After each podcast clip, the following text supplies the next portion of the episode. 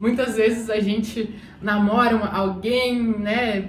Enfim, tipo, sai do colégio e já começa a namorar, ou na faculdade já começa a namorar. Enfim, namora alguém por alguma circunstância, e aí é aquilo que a gente tem como padrão, como referência. Então a gente namorou aquela pessoa. E às vezes a gente acaba terminando o namoro e aí fica solteira. Aí quando ai meu Deus, mas quero namorar de novo. Aí por conforto acaba voltando para a pessoa por não conhecer nada melhor, por não se dar a chance de conhecer nada melhor.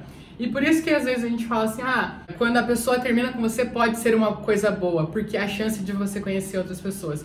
Que é justamente o que eu falei agora.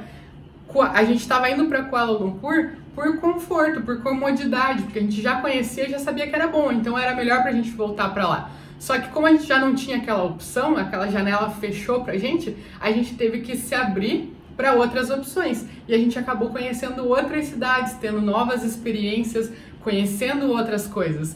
Então é justamente isso de um namoro. Se você namora com alguém e por um acaso terminou esse relacionamento, isso pode ser uma ótima oportunidade. Essa porta que se fechou, essa janela que se fechou, é a oportunidade de você conhecer outras pessoas que podem ser tão boas quanto ou até melhor ainda do que você do que você esperava dessa pessoa, que talvez você estivesse voltando por comodidade, não porque você realmente escolheu voltar, não porque você realmente gostaria de voltar a namorar, mas porque é mais confortável, você já sabe como é que é, você já sabe os defeitos, já sabe as qualidades, já sabe que ela gosta de você, então é mais fácil.